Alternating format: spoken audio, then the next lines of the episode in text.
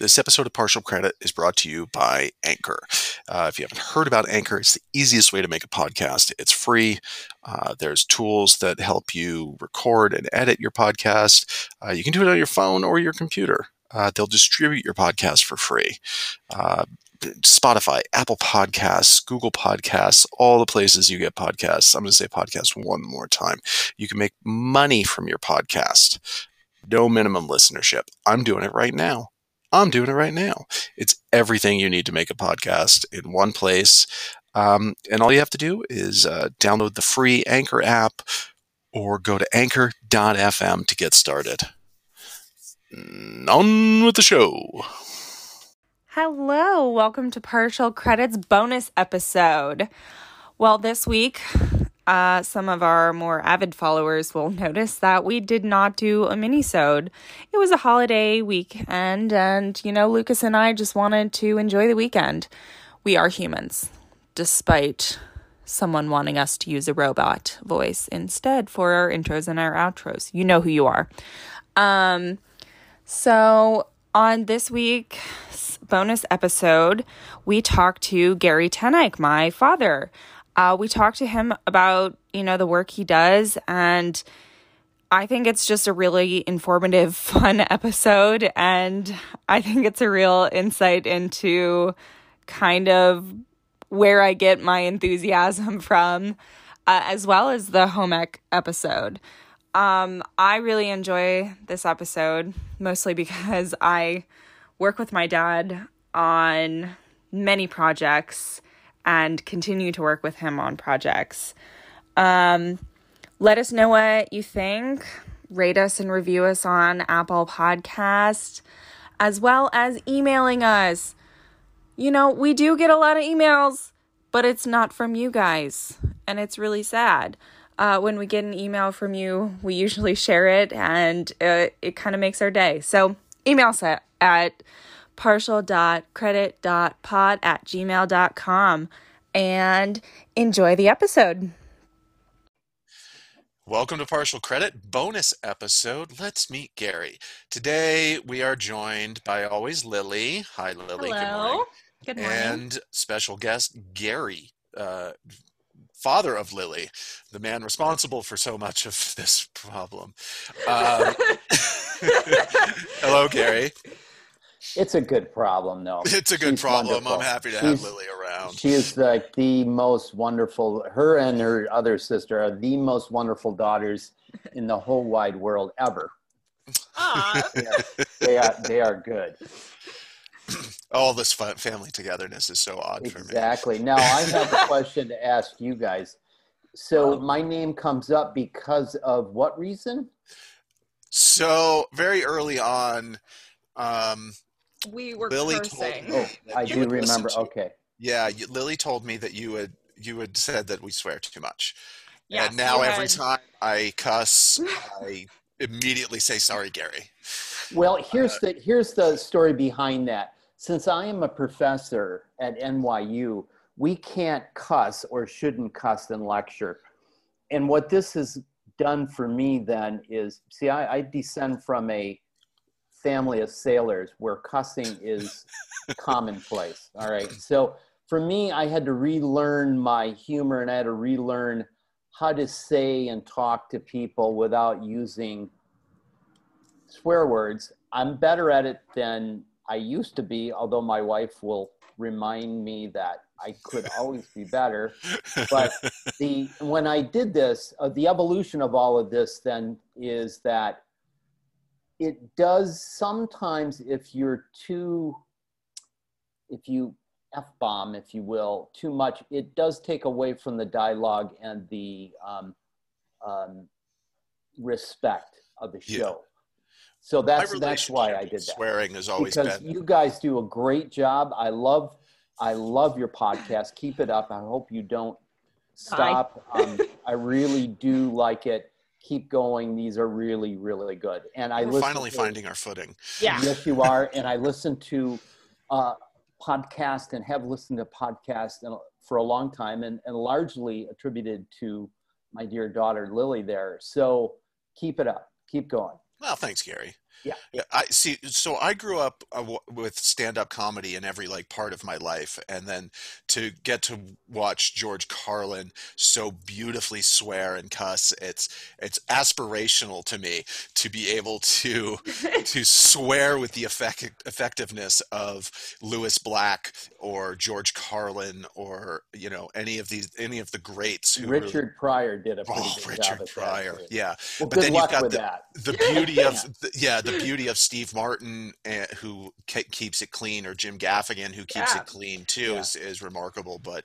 but you know George Carlin was always my hero uh, yes, and It- uh, It's very interesting that you have a comedic background. I have the mean streets of New York City as my background.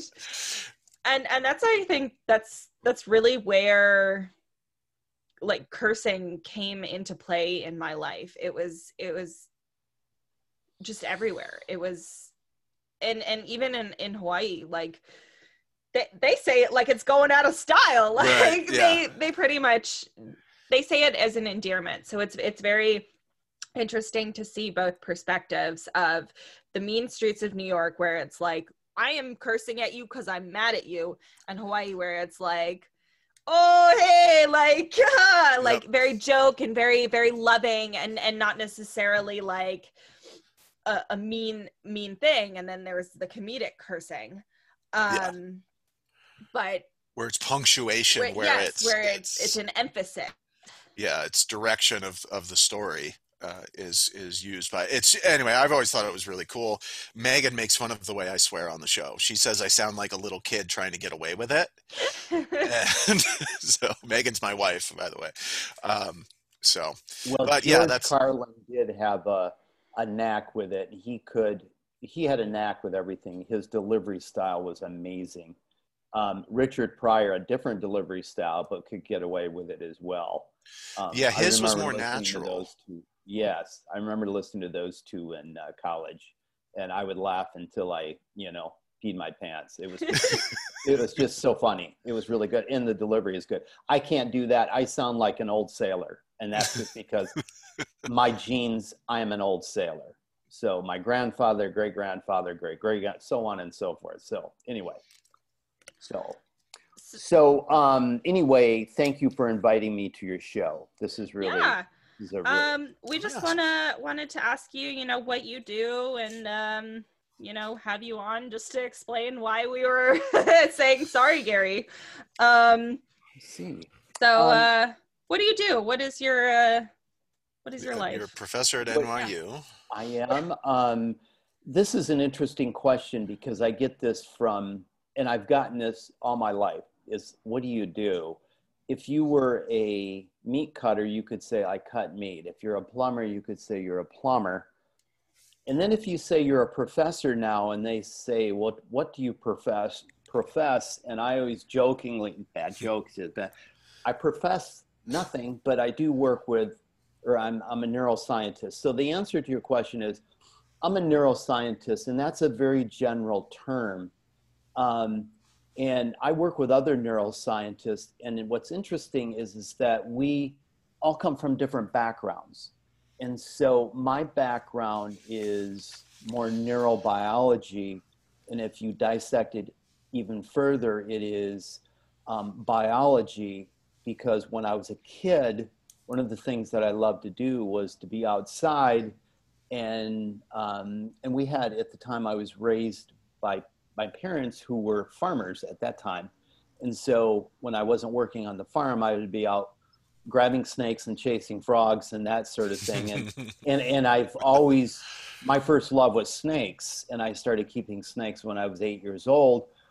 And I have up until uh, fairly recently, and my master's thesis was on snakes, and my honors thesis for undergraduate work was frogs. So it's always been a biology with an emphasis of herpetology.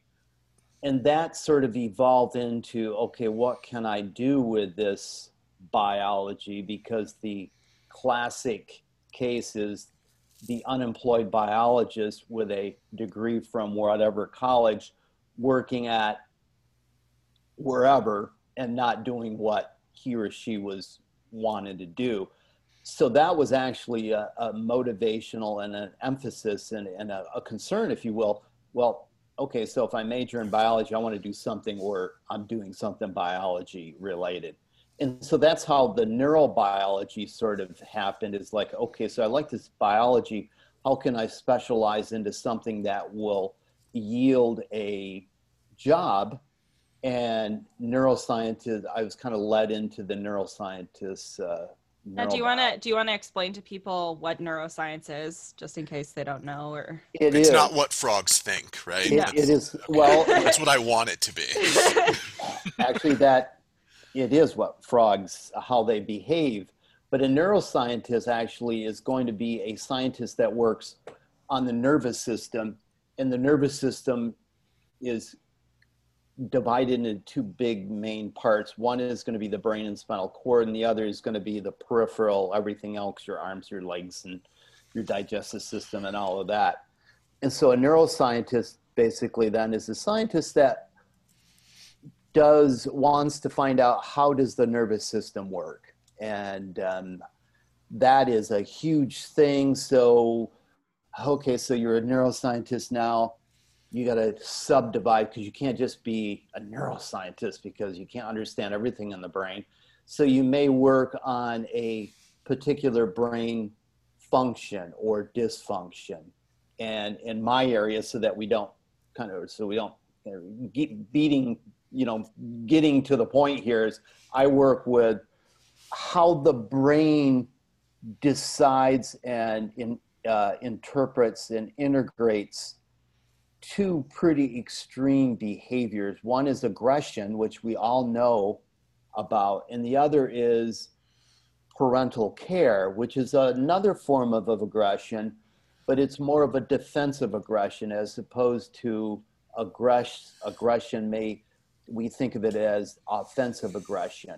And so that's sort of my understanding. Now I have colleagues that work with um, schizophrenics. I have colleagues that work with um, oh anxiety. So is there um, really that much of a, in in like amphibians? Is there that much of a parental instinct?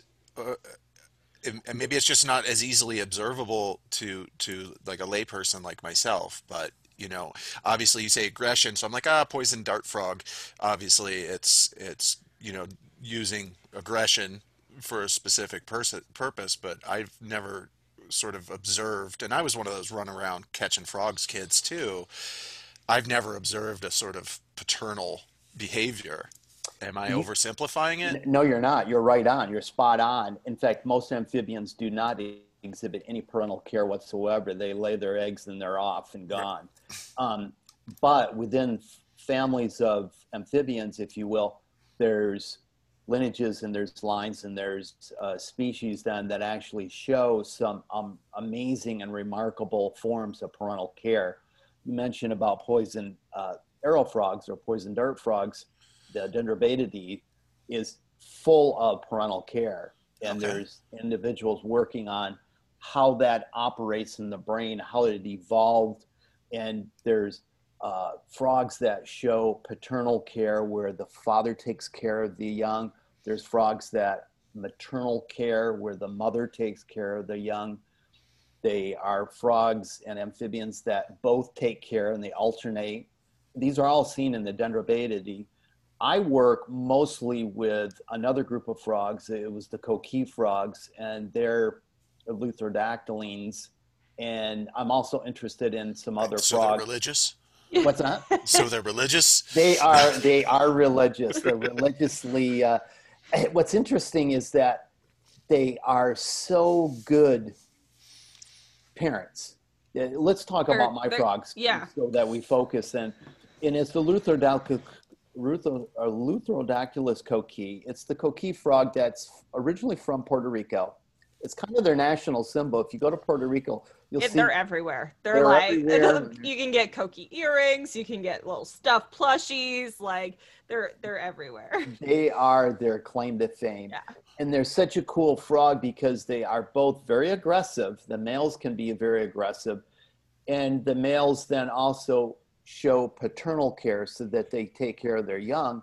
And in a frog's life, 21 days or so is a long time, and they will spend and guard those developing froglets adamantly. Hmm. And for the most part, they do call for other females, so there's multiple clutches going on there, so they have their fun. But for the most part, they're staying right near those clutches and guarding those clutches. So what I thought was so interesting is here's these frogs that are calling, right? You know about calling frogs, and and and, and males are the ones that are are calling generally, and so that these calling frogs then, in my case, set up territories, and they will guard these territories. And if there's other males that try to call in that territory, they get in this huge fight. Okay and they get into wrestling matches. So that's a form of what would be called territorial aggression, basically a form of offensive aggression. But then when a female becomes or comes into their territory, touches the male, and that's a different, and the male will touch the female, and the behaviors that are elicited tell the male that this is not another male, this is a female. And the frog, within a matter of an hour or two, goes from a very aggressive, offensive, territorial frog to one that is concerned with mating and then one that's concerned with paternal care. Um, so I thought that for an amphibian to do that, I thought that was just amazing. And it's a process like that. That's a it's a, it is it's a, process. It's, yeah. it's a it takes an hour process. to make a decision. Yeah. It's a neurochemical process. Um, it's actually less than that to make that decision. That decision happens almost immediately. Okay. Um, within a few minutes, anyway. And so I'm but to put it into practice yeah, but, but the, to the put it into like a yes, to, to actually go through the, the motion and, and whatnot, and it's been published. And so what they, I just find that very fascinating. So my research then is more of a behavioral neurochemical, and I work with drugs that are used to show the importance then of some of these behaviors. So here's another term. It's called ethopharmacology. And this is where you take ethology, the natural behaviors that occur in an animal, and you use a drug then to determine the cause of that particular behavior. And there's the proximal cause, like what's happening right now, what's going on neurochemically in the brain and then there's the ultimate factors and the ultimate reasons like okay why did this particular behavior evolve and why is it so successful or not or be de- to be determined successful or not so i look at that so that's kind of my very specialized area of neuroscience yeah that is um, it is it's very specialized and, and super focused yes it is. It has to be focused to get money. and it comes back to capitalism. Again. And we're back to capitalism. and we're um, back to capitalism. So that when I go on these um, field uh, expeditions, I have to have a um, purpose, if you will, and the um, the methods and the goals have to be very clear and concise, uh, so that you can. And that's good because you you develop and formulate hypotheses. You go into these field areas, you test these different hypotheses, you get your results, you publish your results, so on and so forth. So, yeah, it is sort of focused and specialized, but most scientists are like that. It's called yeah. reductionism. But I think for for me, it's really, really important to remember the big picture. So even though you just heard this specialized methodology that I use, I do take it back to this level of the species and the organism and to find out, okay, how is this important? Why did this evolve? And, um, you know, questions of those natures. So, you know, how to fit into these. What's that? Are you establishing timelines on this evolution or, or anything like that in your work? Or is that, that... Um, well, why did, why did parental care evolve and paternal care evolve in an amphibian? And let me give you a little more background on the amphibian that I work with. It's even more interesting in the fact that these frogs will lay their eggs. First, it's internal fertilization, um, like us, and they will lay their eggs. Mom hops away, in my case, or the frog that I'm working with, and the dad then will sit on top of these eggs and actually guard and brood these eggs, keep them moist. Probably there's some sort of antifungal properties on their skin as they're laying on top of these these eggs, and um, like, like us. Yeah. like us. There you go. well, and- it's, it's similar to to like breast milk. It, it's a yeah. So that so that Yeah. the the eggs then develop into tiny froglets and not a tadpole. They are so cute. I am Oh, just gonna tell you They now. They're they're right like over- these. Yeah, they don't go into tadpole state. Yeah. Okay. So what they do from a developmental standpoint is that mo- a lot of the characteristics of a tadpole stage are gone and deleted. Some are there, but they just because they they get a fleshy tail like you see in a tadpole, but th- but it's smaller and it's much less uh, robust than what you see in the, a bullfrog tadpole, if you will. And so they have skipped some of these uh, larval traits. They've developed some new derived features to make them able to do this direct development. So it's quite interesting. So there, that's on top of this frog. Then dad sitting on top of these eggs, guarding these eggs, and so it's coupled probably. And this is where this is the answer to to your question. Then sorry, long-winded answer. is that I probably the apple the direct fall from development and this um, parental care evolved together okay because they have these clutch of eggs which are full of protein and fats which all animals would enjoy having And they do. The And they fathers do. also enjoy having the egg clutch. and, and um, so they uh, they need to guard them. Eh, They were more successful if they were guarded than if they were not. So individuals that guarded their eggs were more successful. They had more offspring, and so that particular trait or those traits then were passed on to the next generation. So it's a it's a really cool biological system, and it's not the only one in the world. There's some frogs that I'm interested in um, New Guinea, Papua New Guinea, that show very similar types of overall expression patterns.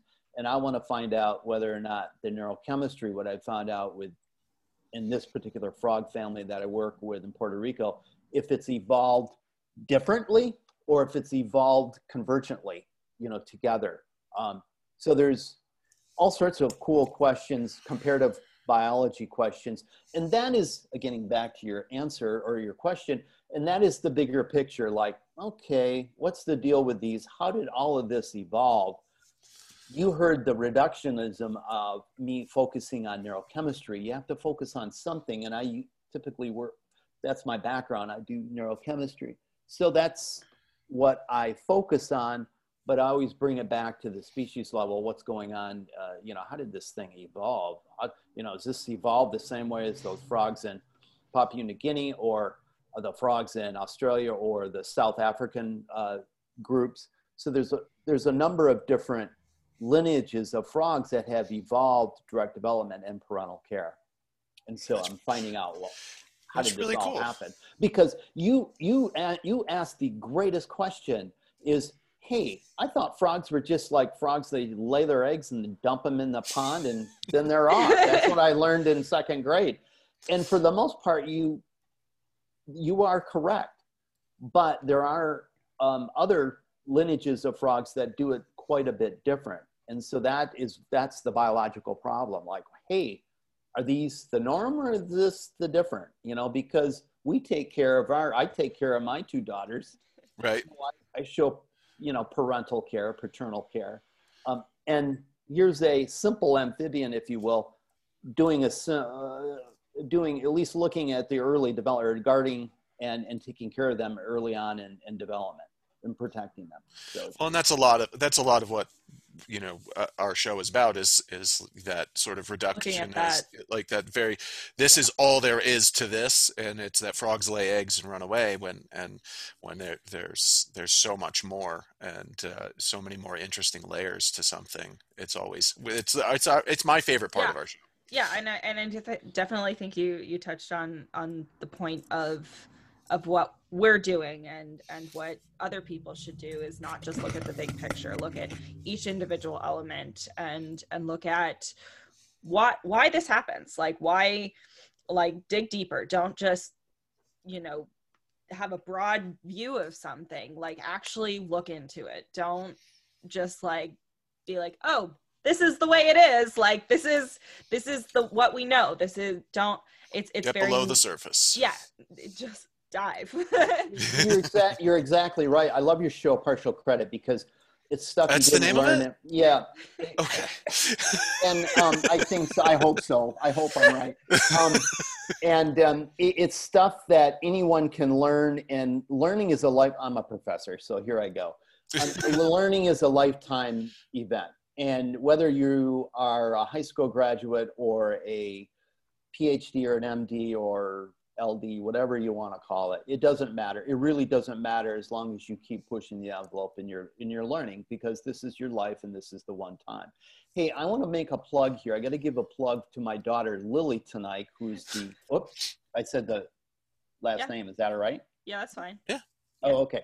Um, I didn't I didn't know the rules here. The Sorry, protocol you're, no you're fine um, who has done field work with me extensively, both field work and laboratory work, and Yes. she's a co-author on two two um, papers that have come out of my lab.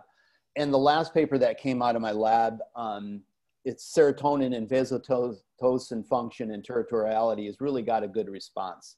And uh, she was instrumental in that, and she did a, a lot, a lot of work. And Lily, what I like about her quality is, is that she's, and, and she does this on partial credit too, is that she's intense. She can do it. Technically, she's great. And uh, she's a self learner and she can go and do something and not have to be mothered because I've had students where you're just, you have to hold their hand yeah. yeah, where Lily, I can say, please go do this. And this is now, keep in mind, this is in the middle of the rainforest. She's working all alone at night in a dark rainforest. Is this where you developed your karate chop skills? yes There you go. actually i learned it from crabs Oh, okay. there, there are a lot of little crabs around and they go like this so you know i was like ah if they can do it i can do it um no So yeah Lily and I are not done. We have other projects that I'd like to with- do. there with. there there are projects in the in the works and uh so This This if, really you, if you cool. if you want to if you want to read the the uh, articles where can you find those dad Yeah, we can link them below. Um, okay, I'll I'll send you the links there. Uh, Yeah. A little bit later on, um, or when I'm done here, is the PDFs and whatnot. So Yeah, I, Yeah. I can love link to put that stuff out there. Okay, I can Frog stuff. frog stuff Yeah. It's interesting biology stuff, and it um, really is it's it's um, it- fascinating it's interesting. I work in a medical school, and um, my colleagues really do more neuroscience. What you think of neuroscience, you know, with Alzheimer's problems or development of, and then I'm a pharmacist as well, and and so a lot of my colleagues will develop drugs and and vaccines and whatnot. And I kind of flip everything. One, I'm comparative, so I'm working with non-humans. And the big question is, can you relate this to humans? And the quick answer is that at a certain level, we all operate neurochemically. So it's not without saying that in the, you, you can't make a direct comparison from a frog to a human. That would be ridiculous, or even a mouse or a rat to a human.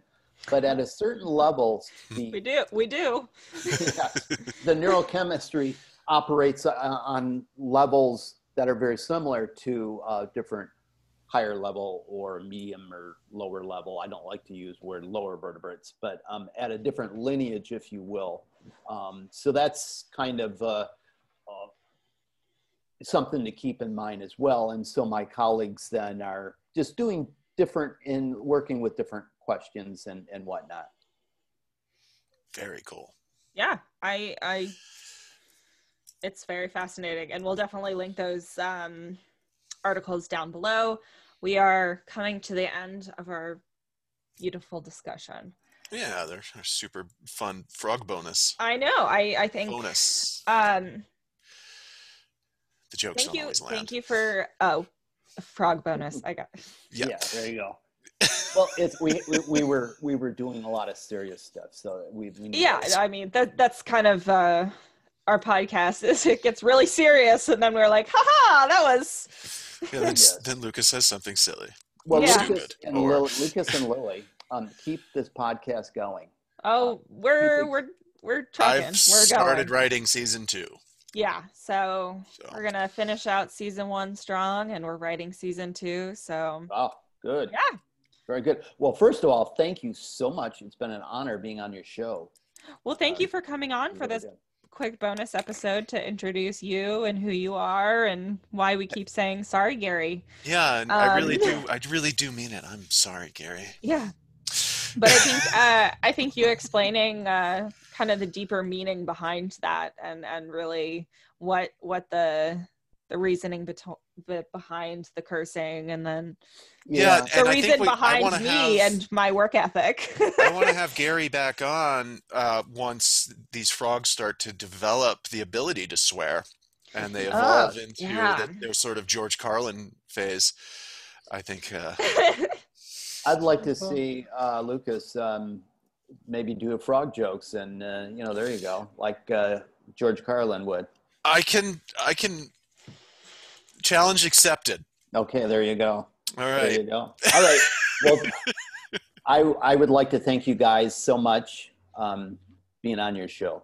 Thank you so much for coming on. Um, it's been great. We'll uh, talk about having you on in a further episode. I will keep you abreast on further developments in regard to my research and, and, and, and life works. So All right. yeah, great. All Well, thank you so much. thank you All right. guys. All right. Have a good day. Bye bye. Bye. Well, I mean, you know, here's the thing: we're living in the 21st century, and and yeah, I'm in the rain, and uh, well, my my phone is uh, waterproof, of course, because it's 21st century, and I don't do impressions. I don't I don't do impressions of comedians. Uh, I, I might I might steal the cadence and the style of a comedian at some point, and something like that. But I'm out here and I'm walking my dog, and you know, there's all this moisture falling from the sky, and and some some fancy professor just used Latin names of frogs at me, and I I. I don't do impressions. I'm a real comedian.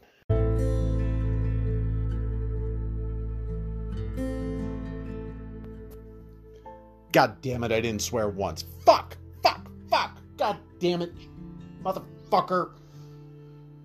Fuck! Fuck! Sorry, Gary.